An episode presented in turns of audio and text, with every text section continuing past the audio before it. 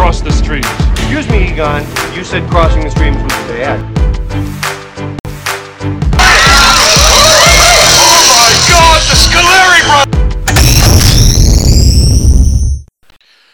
Table of Contents, Episode 3, Cross the Stream podcast. Kip and Kane Ioane coming at you with a great interview segment today. Wide receivers coach, University of Hawaii, Kefense Hynson, also a former Willamette University Bearcat that spent time with Kip at on campus in Salem. We'll get Kefense's Cross the Stream moment uh, and dive into his coaching journey, which is one of the more unique ones in college football, all the stops he's been and the way he's gone about achieving some of his jobs. We'll also talk uh, with Kane about the reactions to Kefense's interview, and we have a way back win segment talking about camps. It's summertime and summer camps, football, basketball, youth camps, church camps, uh, just our memories on camps. Episode three, Cross the Streams, coming at you.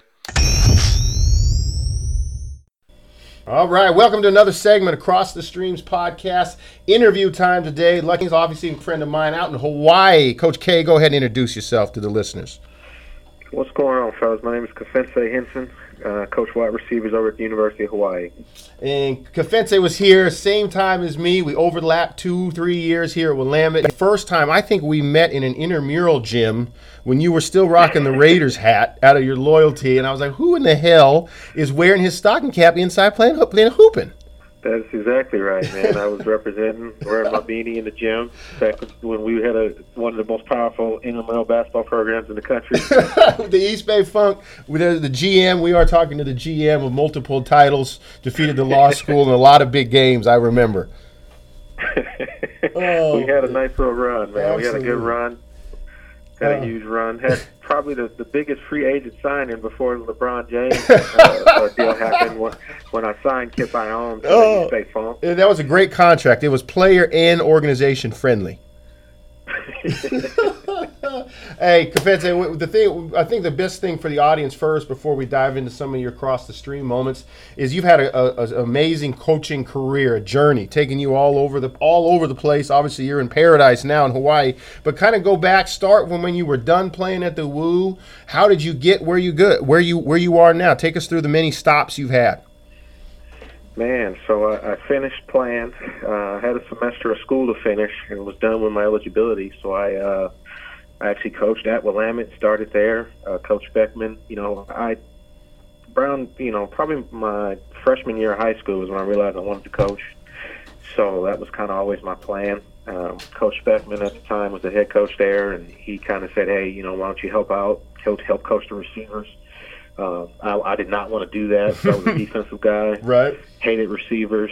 Um, you know, he said, "Hey, it'll be good for your career to coach on the other side of the ball. You, you know, you know defense, learn some offense." Um, so it was good, man. I started there, coached there, um, was able to kind of parlay. And a, a guy who had coached at Willamette was uh, coaching at Quincy University, a small NAIA school uh, in Illinois. Brought me over there. So I was there for about two weeks, and then I got a chance to uh, go to Boise State. And so um, Dan Hawkins was the head coach there. He had some Willamette, you know, had coached at Yep. Willamette, um, had some connections there. So I kind of got, I guess, my break um, in Division One football, going to Boise State and working as a football ops guy. And I was really like a recruiting intern, kind of assistant. Um, did some grad school there. Was Hawk Uh, the was head there for- coach there then, or was Pete the head coach? Yeah. Uh, Dan Hawkins was the head coach. Coach Petersen was the offensive coordinator. Okay. Um, Bryan Harsin was there. I mean, it was Oh, an man. incredible staff. Yeah. I mean, it was it was um, you know for me it was like getting a master's degree in football. Um, it, it was pretty cool just working with guys there. I mean, there's there's some guys there that have gone on to do some really great things, and there were a few head coaches on that staff and uh, future head coaches, future coordinators.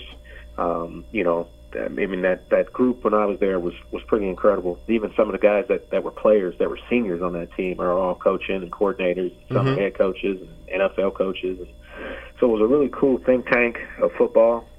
Um, from a knowledge standpoint, it was great. Um, I kind of wanted to get on the field and actually coach, coach. Yeah. So after a year there, um, I got an opportunity to coach running backs at Minnesota State Mankato. Um, was there for a year and uh, got an opportunity from there to um, move kind of back to the West Coast and go coach at Western Washington back when I played football. Um, so I was there as a running back coach, special teams coordinator. Got promoted after my first year to offensive coordinator, quarterbacks and receivers. Um, was there for two years as the coordinator, and then one day they decided to drop football. Ugh. So uh, I was looking for a job, and uh, ended up at Yale. Ended up taking a job at Yale, coaching receivers, um, which was a great experience. Ivy League was great. Um, enjoyed coaching there and, and working there, and uh, the football was great. Um, the kids were awesome. Was there for three years. Uh, was there as a receiver coach my first two years, and then got promoted to be the offensive coordinator my last year there. Um, our head, we had a head coaching change after that year, so the new guy didn't keep me. So was back on the street looking for a job again, and ended up at the University of Montana. In Uh, full disclosure, we- I don't know how Kane's going to handle that. But obviously, that was awesome Yeah. that they got to go against each other. I wish Kane was on this interview. They can reminisce about scheming. Well, it's funny, man, 'cause I, you know, I grew up with some guys that were were Bobcats, you know, Mm-hmm. so it was uh, it was pretty cool to, to be able to talk a little trash to those cats. Absolutely. Um, but yeah, I was there for three years. with the tight ends coach and special teams coordinator my first year, and then the last two I was the offensive coordinator and quarterbacks coach. Um, tell Kane we were two and one against the Bobcats when I was when I was there. Yep. Um, went went back to Bozeman and beat them. Um, but uh, yeah, man. So was at Montana for for three years. Head coach there retired. Um, new guy came in, looking for you know had a, had his own staff of guys. So I was looking again. Uh, went to Norfolk State in Virginia, a historically black college, um, back in the uh, Hampton kind of Mm-hmm. uh, Tidewater area. Um, first time living in that part of the country was pretty cool. Uh, was there for a season, enjoyed it, and then I uh, got a chance to get out there to Hawaii, man. So I, you know, I went from the West Coast to the East Coast, kind of back to the West, Yeah. back to the East, and then came Super West um, here. So uh, been here about a year. Been one season here. Went to seven games our first year. Went to a bowl game. So Yeah. um, yeah, man, it's been quite a It's- little it's journey. been you me, are you got frequent flyer miles. You got I mean how many for you? Just thinking about you know in my situation, having being at Willamette for all these years, just the amount of maybe anxiety is the wrong word, but in your profession, like you said, all these coaching changes that are out of your control, but absolutely impact your life, your family's life, your situation. How have you? What, what's been your mindset? Have you learned how that's just part of the gig? Like how do you approach those? Holy cow, we did this. It was good. Now I, I got to get another job. How, has that worked for you? You know what? I, I just try to focus on the stuff that I can control. Um, you know, I just I want to be the best coach I can be, and I want, you know, hopefully when when people hear my name and see my work, um, it, it speaks for itself. And so I kind of have a, a faith, I guess, that no matter what happens, I'll be okay. Yeah, Um, I got a really patient wife. That was about to. That was my next question, boy. Back behind the Yeah. scenes, MVP. Yeah, no, my my wife's a trooper, man, and she likes new things, and my kids are the same way. So, Mm-hmm. um, you know, and, and with the world the way it is now, I mean, my kids FaceTime, and you know, Yeah. they got friends all over the country, man. And you know, when I was growing up, I grew up in Oakland, man. You moved to San Francisco, you'd never be seen or heard from again. right? But in, in today's world, I mean, you can you know keep in touch Yeah. with people, so that that that makes it easier. But um, you know what, man, this is what I I, I chose to do it Mm-hmm. um, you know, so I just, and I don't ever forget that fact. You know, there's other ways to make a living, Yeah. um, but this is what I love, and it's not work to me. And the fact that I get paid to do it to me is awesome. Yeah. You know, and so I, I don't, you know, I, I guess that's just part of it for me. But Professionally, for yourself, like for you, with all these stops, is your resume like even we're talking about modern age stuff? What's is your resume on paper? Is your resume? Hey, here's the stats. I mean, look at what I mean. You, if it is, it's a binder. Like, how, how do you go about selling yourself? Um, it is on paper. I do have a resume on paper, but I think in our profession, you know, a lot of it is just word of mouth and relationship based. And and uh, now I say that, but the ironic thing about me is I've never worked for a head coach that I previously knew. Which is amazing. Um, yeah, I mean, every guy I've worked for, um, I, I kind of had a connection to, but didn't know that person Mhm. directly. Um, and I, I, to be honest, I take pride in it. I mean, you know, Yeah. um, for, right or wrong, a lot of this, this, the reason why people get hired is because of, um, you know, relationships that may be genuine or not. right. Um, but but I think what has gotten me every opportunity that I've had has been just um, people recommending me and people um, researching researching my work. Right. And um, it's kept me employed and, and it's kept food on my family's table. No, and that's and Um, that's like you mentioned. Like even for for on the basketball side, you go to the Final Four and the NB, NABC convention. It's a polo festival, and everyone's in a Yeah. race to say, "Hey, I know you. Please hire me." And it's not really merit based. It sounds like you've been Right. able to. And one of the things that I think is so impressive about you is you've been able to sell the merits of your football knowledge, your coaching ability, your communication style. Um, like you mentioned in various outcomes. Is that also interview based? Do you feel like you're good in the room when you, when you do meet these people? Well, that's the thing. I, I just feel like, man, if I can get an opportunity to get in front of a person, then I, I feel really confident, you know. Um, and, and who knows? I mean, sometimes it's just not the right fit. I think people, uh, you know, football especially, and I don't know, basketball might be the same, but football is kind of like a caste system, man. Like everybody's got to be a labeled something. You Gotcha. Know, I'm a, he's a receiver guy. He's a quarterback guy. He's a D three guy. He's a Yeah. spread guy. He's a pro style guy.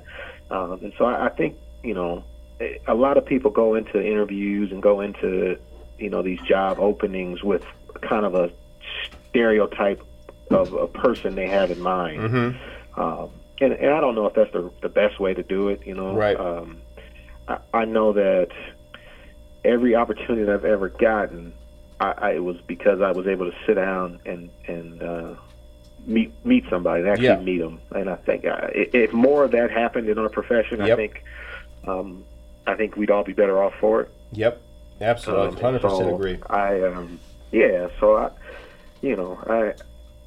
I I try to be that way, you know. Mm-hmm. I, I haven't really been in a lot of positions where I've been able to hire people, but when I have, I've uh, always kind of remembered how I how I got in Mhm. to some of these places. So I, uh, you know, it takes some work and some due diligence, but I think you know if you want to win Yeah. and you want to get the right people, I I think that's the the only way to do it. Do you think looking back, like I remember you ta- us on campus vividly talking about Speck saying you had to go coach offense, you know, and being an all-conference performer a defense was that key? Was that one of the key launching points for you, considering you spent most of your coaching career on the offensive side of the ball?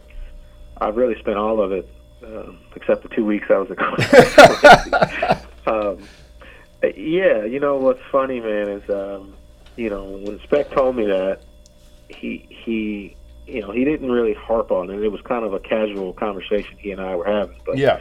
Um, but he was hundred percent right. I mean, just from a knowledge standpoint, Mm-hmm. um, it, it's enabled me to grow as a coach. You know, and it's, it's helped me in that room when I coach my guys on, on offense because I have a general idea of what the defense is doing. Yeah. Um, and so I think it's just made me a well-rounded football coach. Yeah. Um, you know, I, I don't know that you could just put my experiences in, in one box, um, and I like it. I like it that way. You know, Mm-hmm. Yeah. I think that's that's you know similar to life. You know, you, you just want to be well-rounded and, and diverse, and Absolutely. um, and I think you know it, it has. I think it's helped me a bunch, um, and I'm I'm really grateful for it because I've able to I've been able to carve out a career doing it, Mhm. and uh, yeah, it's, been good. Uh, speaking of, of career, to professionally, take a look. And for us on, on the Cross the Streams podcast, we're always trying to dig into successful people, interesting, well-rounded people like yourself. Can, can you identify one to two moments where the anxiety was pretty high in a choice you were going to make, and you said, you know what, I'm just going to do it.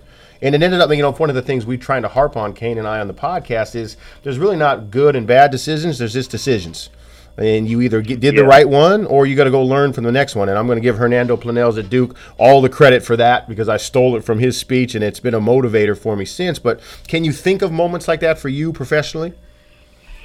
Sure, yeah, I've, I've had a few. You know, when I um, when when I took the job at Minnesota State, um, I had two places I could have went, and this is a true story. I, I had a job opportunity at a Division two school in Arkansas, and I had one in Minnesota. And the sole reason why I took the one in Minnesota, and I'm ashamed to say it, is because they had a nicer website.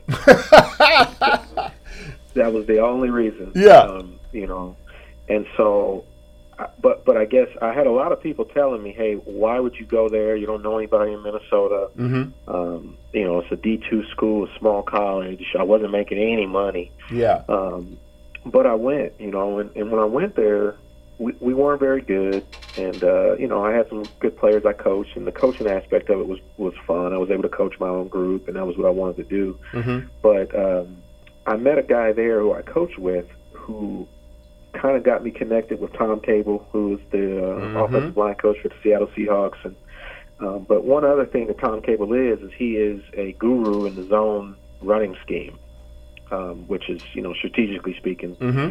And I was able to to connect with him through this guy I met at Minnesota State, who I coach with, who's one of my better friends to this day. Um, but learning that style of football and being able to sit down with Tom Cable was like getting my doctorate in football Mhm. because I was able to learn the nuances of something that was uh, really groundbreaking in, in And that whole zone Uh, scheme was that foreign to your previous football experience? Like just the it knowledge? was really foreign to it. I mean, I, I kind of knew it, but I knew it the way you know, you know, you know your your ABC. Right. You know, it, it's like you know, I mean, it was basic knowledge that I had, and and I didn't know it until I sat down and talked to him. And um, you know, when you talk, I mean, you talking to Denver Broncos when they were rushing every year, they had a different running back rushing for buku yards. Mhm. And it, it's just a system of football that that is really incredible, and it's it's been something that I've kind of um, taken with me Mm-hmm. everywhere I've been since. Um, but I guess that was a, a small example Absolutely. of taking a step where you don't know how it's going to work out once you get to that place, you know. And it's Mhm. not so much um, about the job as it is about the people that you're Yeah. going to be around and the network that that you kind of develop through those other people. Mm-hmm. Um, and if I don't go there, I don't I don't get that network and I don't get that knowledge, and and it, you know I'm not the same coach today. Right. Um, and so that, that that was definitely one just from No, a that's perfect. football strategic part. Um, and then I would say the second part, man, is just you know stepping away from uh, small college football and, and kind of paying dues to to make it at the higher levels. I mean, Right. You know, I said earlier. I mean, you know, I'm a D three guy, man. I played small college football. Um, and right or wrong, that, that's the label you get. Yeah. You know, and so there's some great coaches coaching at that level. Some of those guys want to do it, but some of those guys get stuck. Mm-hmm. Um, and I didn't want to get stuck, and, and I took some chances and worked for free at some places and, and uh, racked up a lot of debt. but it, um, you know, I, I'm I'm proud of, of the fact that I've been able to, to coach Division One football, and um, and and it's nothing wrong with Division Three football. It's just I Yeah. think there's there's you know you got to break through the the glass ceiling, so Yeah. to speak. Do you see yourself professionally? Where are you headed? You know, obviously you're a guy that's forward thinking, always have been. Is it Division One? Is it dropping? Is it being a head guy at the college level anywhere? Is it trying to get into the NFL? I know you've had some experiences with the Lions and the Raiders and the Seahawks. Where where are you headed? You know, I would love to coach in the in the NFL. Um, you know, I grew up a Raider fan first and foremost. And it's been a good renaissance for you last year. Then finally, you were happy Yeah. in the fall. I mean, I think the last time we were relevant was when we watched the Super Bowl together. Right. exactly. Back in 2002. So Right. it's, it's been awesome, man. But but I guess I grew up watching that, and so that was always my dream was Mhm. to coach at the pro level. Um, and I, I have been able to to do some internships with some you know with five different pro teams, and um, I, I love the experience. I love the learning, the value of football. Um, the relationships with the players that still exist. You know, I, I think there's a misconception that at that level, guys don't want to be taught or coached. Mhm. And I hadn't found that to be true um, through my experiences working at those camps. Um, so yeah, man, that, that's my goal. Ultimately, I'd love to be a coordinator in the NFL and ultimately a head coach. Mm-hmm. That's excellent. Personally, you know, one, one of the things that we do on the podcast is talk about avenues and maybe inputs is a better word that we use in coaching that aren't necessarily from that store you go shop for for professional development. You know, what are things, what's like a book you're reading? What's a movie you saw? What's something that you, over the course of time or maybe even recently, hey, you would never think this helps a football coach, but it did? You know, I, I mean, I, I read. I, I try to read all the time, um, and so I'm always kind of just getting different ideas. And um, but I guess the biggest thing for me is just you know when I was first when I first got my first coordinator job at Western Washington, I was 25, I think, um, and I didn't know what the hell I was doing. To be honest, I mean, I was just coaching football and just Yeah. talking X's and O's. Um, and the thing I realized real quick was you got to have a philosophy, you know. Mm-hmm.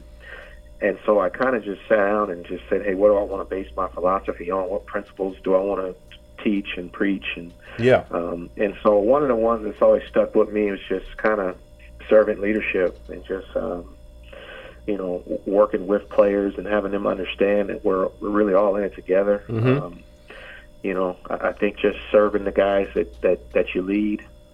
Um, and, and just being able to, to teach that way and, and um, you know having empathy. You know I- I think empathy is, is the key in life man. I, I just um, and I try to you know explain the difference between that and sympathy to the guys. And um, and as a coach and as a teacher and as a mentor you know if you got empathy then then you'll be able to make real change in people. Mm-hmm. um, because you'll you'll really know them and you'll know why they're the way they are physically emotionally spiritually. Mm-hmm. um, and so you know and, and and you don't learn that stuff when you study football per se I mean, Right. I, I can get on the board and, and draw football and x's and o's all day but um, if my ex isn't motivated to play because he's got issues because he's you know from um, you know he's seven hours away from home and Yeah. he's out here on this island and and uh, I can't you know empathize with that then then I'm not going to reach that kid Yeah. I'm not going to get him to be be what we need him to be and um, and so I, I just try to you know lead that way you know Mhm. just with a servant's mentality and and uh, and just you know preach empathy and Do you think, and this goes back to our younger days when both of us were assistants at Willamette and, and thinking we knew everything, and I, I remember those vividly. How have you evolved? How has your patience in terms of, you know what, we're not doing exactly what I think we should be? Has that evolved as you've gone through these many stops and you've seen, you know, you've you've learned more, maybe educated yourself? Because I, I know as myself, um, you know, I jumped from assistant to head, but looking back, it probably would have behooved me to go be an assistant different places just because me thinking I knew it all was false.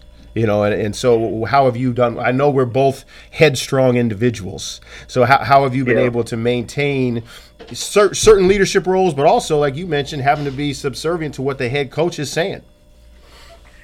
I I think that you know I, I was a coordinator at a really young age, and uh, a guy told me once nobody's really ready to be a coordinator. You just kind of get the job and you do it, Mm-hmm. and then you figure it out. And and that that's really what happened to me. I mean, we we got our heads beat in, and I realized that I, I didn't know it all. Um, and then I just kind of made it a point to study the people who were successful. Mhm, You know, mhm. I, I study I study coaches.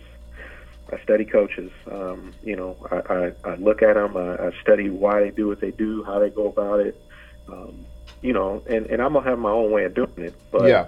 I, I, I want to know how other people are, are succeeding.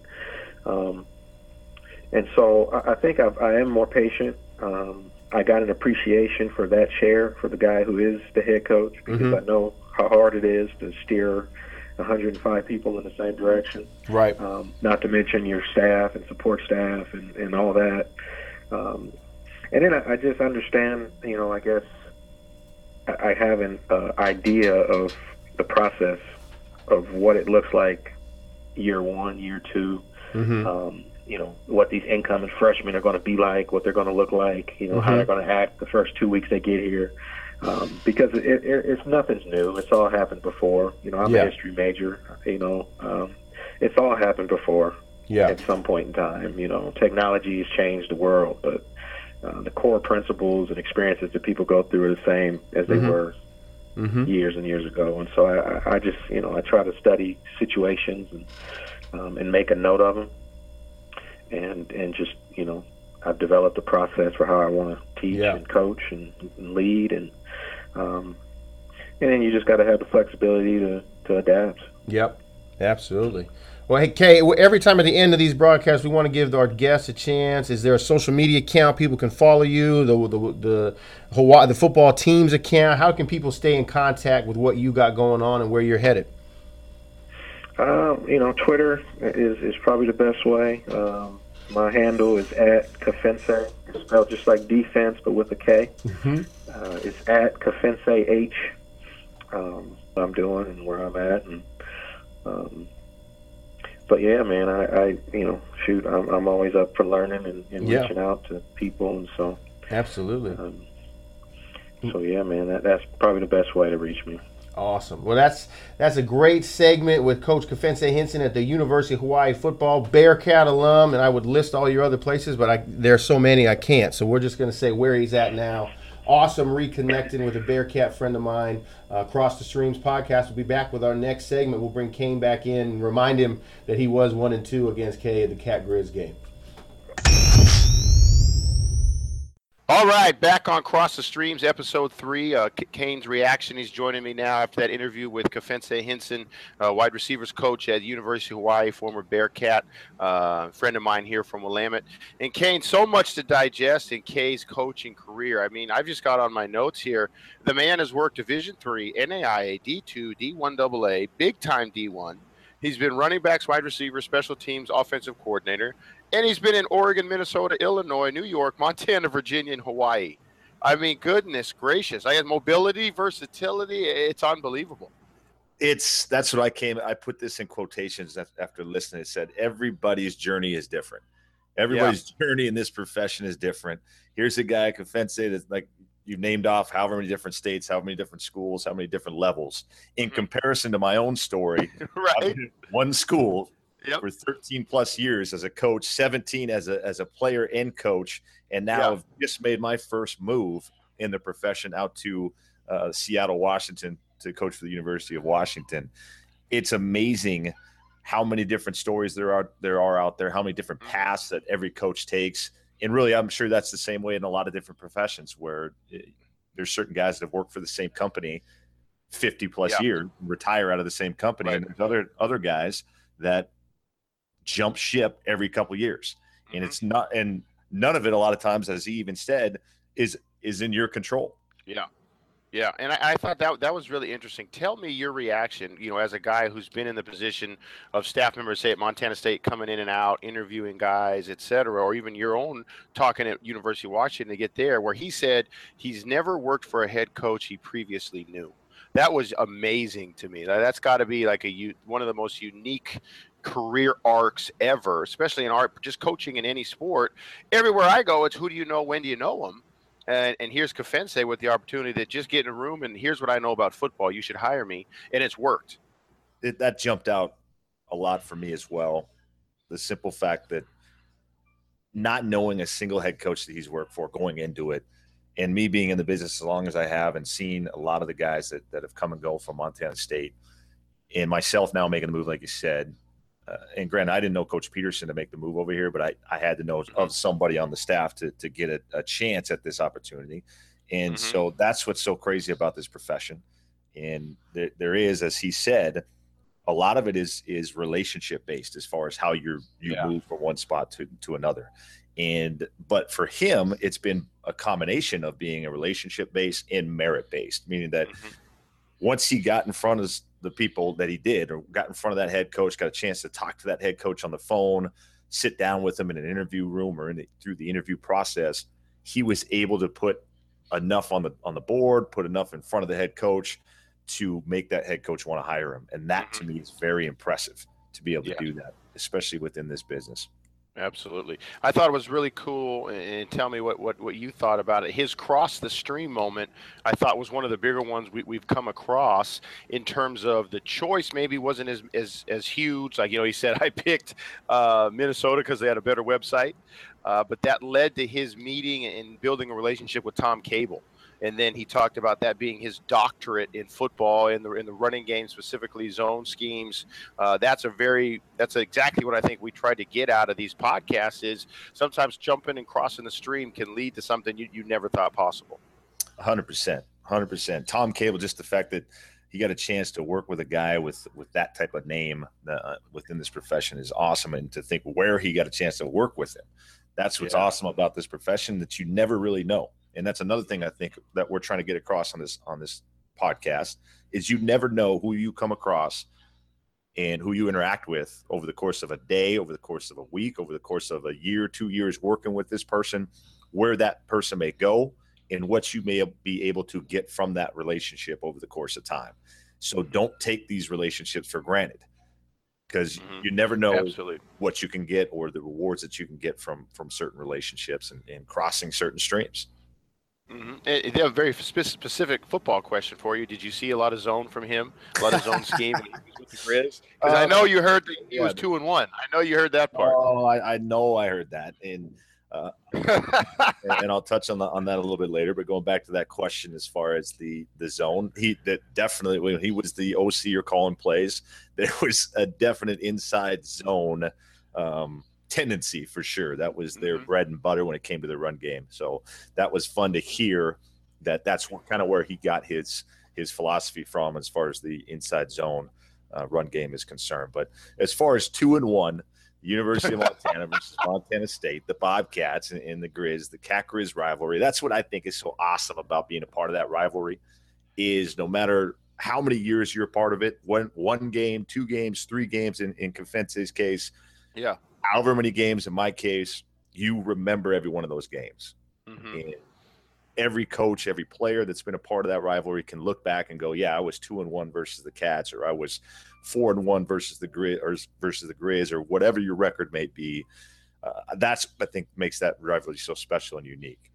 Absolutely, and, and, it wraps up anybody that touches it. You know, my my, my lead assistant here at uh, Willamette University, Nathan Colville, played college basketball for the Grizz, and last year when you guys beat him in the Cat Grizz game, boy, he had a tough week in the office. he had a tough week because I didn't let him forget about it. Exactly right. Exactly right.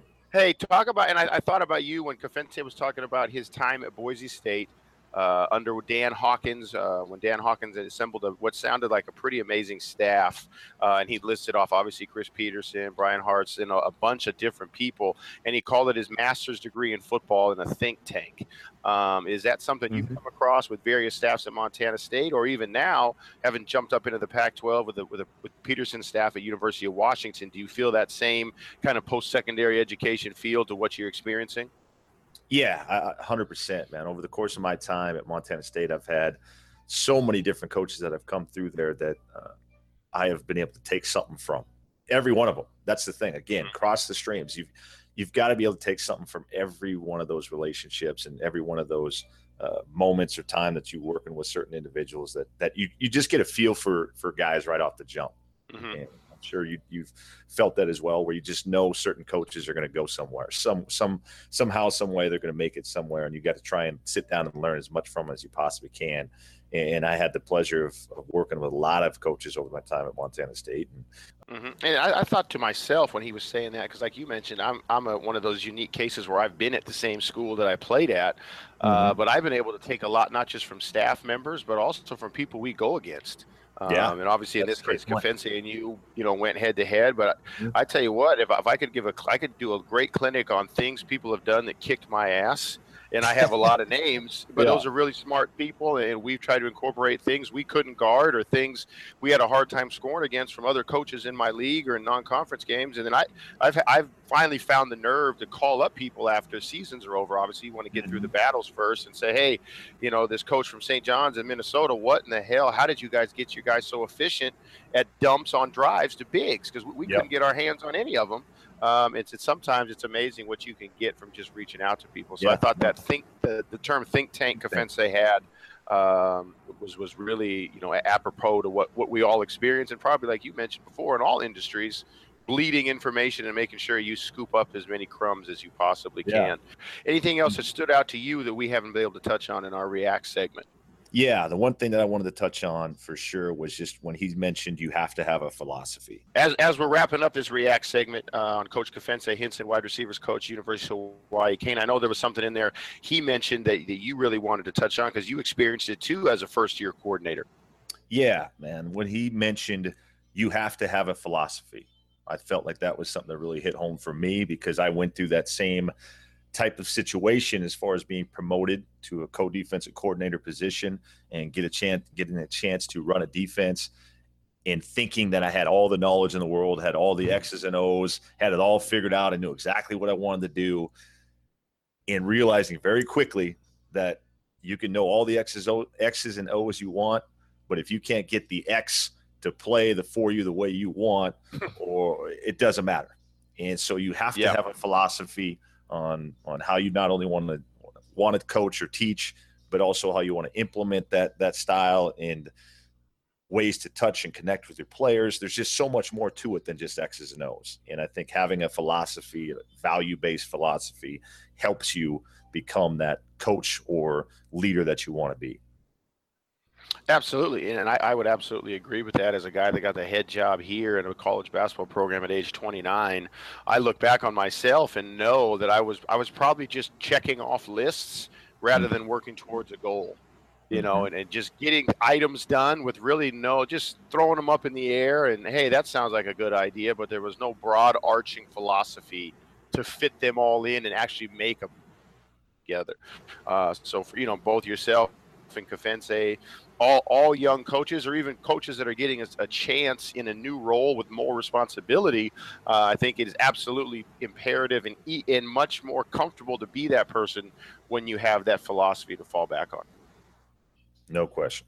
That's our reaction segment. A great interview with the wide receivers coach, University of Hawaii, Kefense Hynson.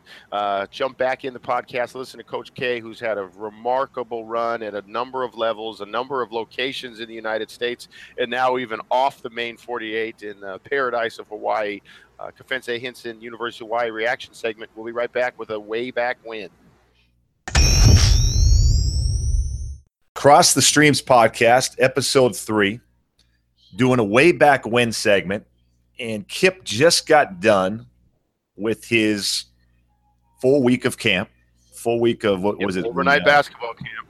We got 10 to 16 year olds we just finished up. Awesome. Awesome. Great group of great age group there. all kinds of different different ways they approach camp boy and your nephew was the youngest one there so we can get to that later on how he fared Exactly. exactly. Uh, so, but it got us thinking about camps in general sports camps, Mhm. basketball, football, baseball camps, soccer camps, whatever camps that you may have got to, gone to at a younger age. And so we figured that'd be a great way back when segment to talk a little bit about our experience at camps and, and, uh, kind of allow it to take it where we need to take it to. So mm-hmm. I remember. and i think we're probably we're probably lucky because it's the first camp we ever went to our dads I was just going to say that, man. I, I I relate very well to Lincoln being the youngest kid in camp because at a very young age, I was introduced to basketball camp at Skyview High School, cage camp, Skyview Cage Camp, yep and I was by far the youngest participant in every basketball camp for about the first however many years of Yeah, uh, oh, Skyview absolutely. basketball camp. yes and dad dad was absolutely not going to let you stay home and play with toys you had to go to camp no matter how much younger you were and we're talking a, a substantial age difference here. I mean, I'm I'm a young seven, eight year old kid, yeah and you know, Kip's the ten year old, and they're in a ten to twelve age group, and here I am with the seven, eight year old Mark, and I'm playing against these grown men in my eyes. Isn't And that crazy? Like I the same point of grown men. So I've got the 16 year olds, and maybe because we're getting older, they still look like kids. But when we were in camp, like you're saying, that first year, Jason Comerfeld, Dave Downer, all the Skyview class of 88 guys looked like Clint Eastwood to me. I mean, those were absolute grown men. A hundred percent. A hundred percent. They were grown men, and here I was with my rolled up sweats and, and cage camp hoop shirt with that was too big because they didn't have small child sizes oh. for me. Yeah. And I'm up there running up and down the court, dribbling once or twice and passing it to the nearest person I possibly could. And Pops is cutting me zero slack. None. Zero slack. I get I get in there and I turn the ball over and Pops is yelling at me, "Uh, "Come on, Kane, you're better than that." And I'm going, "Dad, I'm eight years old." Nothing it- more frightening than at Oh, those was- camps. Then Dad would say, "Hey, you got to get better. You got to play up a level. Play up with the older guys." You were like, "What? Can I Yeah. just stay with my friends and get a shot off?" I would love that.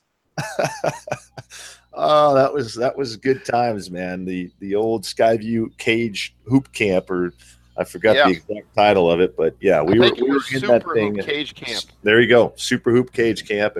I would jump to the Montana State basketball overnight camps because that might have been both of ours first experience with overnight camps where Overnight. you're going to get your sleeping bag, you got to pack your stuff, and I think they made us room together the first year. We had to be Mhm. roommates in Bozeman, and you're on your own schedule. Like what? Yeah. Mom's gonna leave, and we go we go when we want to go places. And Yeah. you could order pizza. Remember Montana State? Would Coach Mick Durham was the head coach then and for the Bobcats, and he would drive the, the pizza truck would drive up to the dorms when Yep. the camp was over, say nine thirty, and it was a free for all. Whatever money or change you had, you could run out to that pizza truck and get one Yep. for the evening. You had the pizza truck, and then we had the had the uh, what was the convenience store right there? It was right next to the laundromat. Oh. It's right next to the same block that Spectators Bar and Grill is. And I forgot the name of it, but that was the convenience store where you could go get ice cream, snacks, all the candy in the world, soda, Pepsi. Oh, and yeah. so here we are unleashed to the world Yep. with no supervision at night. And wow, yeah, good times to say the least. the, I thought the coolest thing they did, and it, maybe we're I'm 11, you're eight, and where I'm 12, you're nine, is in all of Brick Breeden Fieldhouse they have bleachers or pushback, and I thought it was unbelievable that every basketball court at Montana State, even in that old West gym, was Mhm. labeled the name of a famous basketball court in the NBA. So like this was the Garden, the Yeah, main court was yeah. the Forum. But you were so mad when you had to play on a side court called the Omni or the Spectrum. You're like, man, what Well, the hell? Not only did the, the game today, this is nonsense. well, not only did you guys, the older teams, get to play in the in the you know the forum or whatever awesome NBA stadium, you had NBA names. Right? yes, you you're NBA right. We got to be the Lakers. the yeah. Lakers, the Bulls, or the Hawks. Meanwhile, my little teams were like the some ridiculous name like the Thundercats or some made up fantasy world team. We didn't even have real teams. We couldn't even be college teams because that was the, another age group. Well, upper. Didn't they divide it into like this is the Frontier Conference age Yes. group, this is the Big Sky, this is the NBA, and Yeah. you guys didn't even get a conference. We weren't even a little kid- team. We couldn't even be the Rocky Mountain Battling Bears. Oh, we were the made up Care Bears. I don't know what we were, but we, we didn't have our own deal, man. It was uh, disappointing to say the least, but we battled through it and we ended up taking home the chipper nonetheless. at those camps, and it's still the same at, at like the camps that I'm running now. Everybody wants to be named an All Star. So Mhm. at our camp here at Willamette Pro Hoop Camp, you get to be playing the All Star game if you make it. At Montana State Camp, they had those blue tank tops that they'd put your name That's on the back of. And I tell you what, waiting that last day for them to announce your name, and everybody out there listening, Kane got one a year before I made All Stars, and I never heard the end of it because I went with a Oh, bunch of my friends and Kane got an All Star nomination, and I didn't get a damn thing. And they were, it was David Gunn's probably listening, Chad DeHaan, Jeff Jensen, we're Jensen, Mike Boyle, we're merciless, and Kane got a jersey, your Magic Johnson T-shirt. What are you doing? Oh, that's classic, man. And, and that reminds me of speaking of Mike Boyle and David Gunn. That reminds me of how merciless we were to everybody we came across in that camp. Just Guys were terror. unleashing just the most random insults at just people that we didn't even know for no reason. Yep. Just being those guys at camp. yes, those guys is out. Here they come. They've got something to say about I, what I'm wearing, how I shot, what I ate at the cafeteria. Yes, you, the you three of them were a nightmare to encounter. The uh, and at Montana State camp, and I couldn't pull it off here at Pro Hoop Camp. I was told by HR there was no room for a Doctor Doom with, Oh, there it ten is. year old kids. But Montana State, the enforcer of all the rules and expectations at camp, was named Doctor Doom. And one year, when I was in high school, Kane, you were probably just about to start middle school, maybe sixth grade. Our father, Cassione, decided it was a good idea for him to coach camp and be the Doctor Doom. So That's that's a real nice setup for all your fun you wanted to have when your dad's in charge of the policing of everything. And I made the mistake of following David Gunn over from Hedges, where the basketball camp was staying, trying to get over to another dorm where the Montana State was holding a cheerleading camp. And in about 12 yards into our walk to said dorm, here comes Dr. Doom, who's my father. And that ended with us putting uh, bleachers up and down in throughout Brick Breeden Fieldhouse for the first session, like two hours the next day. And his eyes, they whited out, and that was the end of our mischief as 16 year olds at Montana State. Oh, that's classic, Doctor Doom. I remember that. Doctor Doom. So when we're coaching now in camp, do you take anything from when you were a camper for all those years? Now, when you're because that's part of the gig. All coaches out there know you got to run camps now. Whether you're the head coach and you got to assign somebody to do it, assistants are running it to increase their paychecks. Like, do you utilize some of your memories in dealing with all these kids at your camps? hundred percent. I think early on, especially early in my career at Montana State, when I was I helped Coach Jason McAdoo and, and Coach Rob Christoph, who were the camp coordinators, and help organize and, and help run it. You take certain things that you loved about those camps, and you Yeah. try to implement them as much as you can, and, uh, specifically just to make sure that the kids are having fun, to make sure that it's a enjoyable experience. Like we obviously have fond memories of, of those camp days, and those Yeah. memories last last a lifetime. And if you can make those memories last a lifetime for kids, that was what kind of I was trying to make happen as much as I mm-hmm. possibly can. Yeah. And I think when you're when from a head coach's perspective, when you're in charge of the overall camp operation, you remember the holes in security or the holes in coverage that you could exploit. Like, listen, between dinner and the next time we got to be back for lecture, we got plenty of time to go to the dorms and do what we want. and so you try to figure out, all right, what's the balance between where do I need to position my staff and where do you let the kids have a little bit of fun in the meal stream in the middle of campus? Yes, yes, I, I would agree with that. I think that you can think back as a kid about ways in which camps were awesome, and you can think back of ways in which you absolutely were miserable as a camper because of something something wasn't right, something had happened. So you try and make sure that that doesn't happen at your camp. Yep. Hey, have you remember- noticed- Remember, I'm Does this happen? Go ahead. So going back to a sports camp that we were forced to attend back in i think we were probably 10 you were maybe 13 somewhere in that age and mom signed us up for a ymca sports camp Oh, no disrespect to the YMCA, but No, none was whatsoever. The worst experience. in particular was just not very well run it was it was disorganized the camp coaches had no clue what they were doing and No. Unfortunately for us or not unfortunately fortunately our mother who is not outspoken. Outspoken. spoken, not afraid of confrontation to say the least.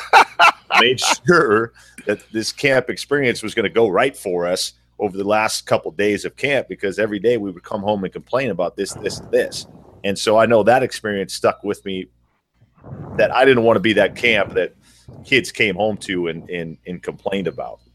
No, and you don't want, for example, our, Rhonda Ioane, our mother, in your face at check-in during camp. so you mm-hmm. better make sure that com- that's a great point. You have communication ready, and it's very clear cut to the to the campers and the parents what's about to go down. Because I know driving around in that van for the YMCA sports camp for four hours a day and getting some Wendy's wasn't what we were signed up to do. No, no, it was not, and, and that's funny to, to mention the the camp mom, the that mom that's going to come Yep. up and make sure she has her opinion heard.